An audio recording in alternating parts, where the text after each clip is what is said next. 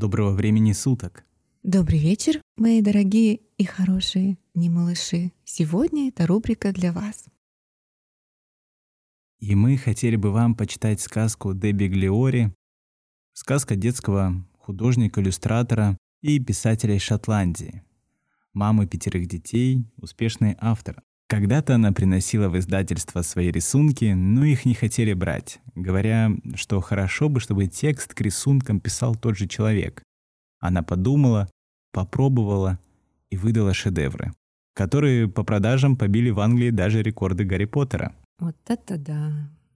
Итак, мы начинаем? Да.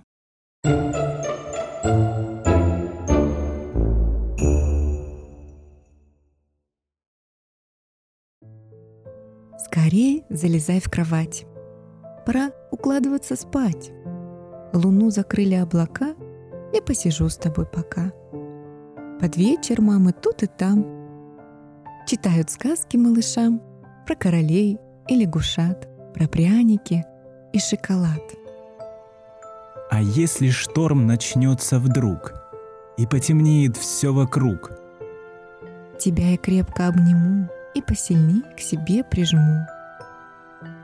И если молния бабам расколет небо пополам, Мы в теплом домике своем не испугаемся ее.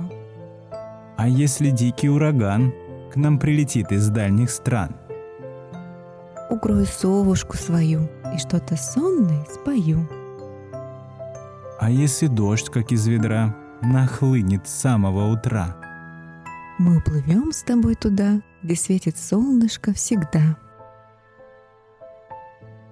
а если снег в полночный час своим ковром накроет нас, Построим снежную кровать, чтоб нам уютней было спать. По всей земле, во всех краях, в глубоких норах и ветвях спят малыши под ветровой. Давай уснем и мы с тобой. А тучи тоже спать пошли, и звезды на небе зажгли. Стихает буря и гроза, и закрываются глаза. На этом наше произведение «Непогода» заканчивается. Да, казалось бы, ничего особенного, но непонятно, почему иногда даже подходят слезы сами собой. А ведь большинство людей, которые выросли не в простые времена, часто лишены таких мелочей, как прочтение сказок в детстве. Да, к сожалению, это так. Нам очень важно услышать слова любви и поддержки.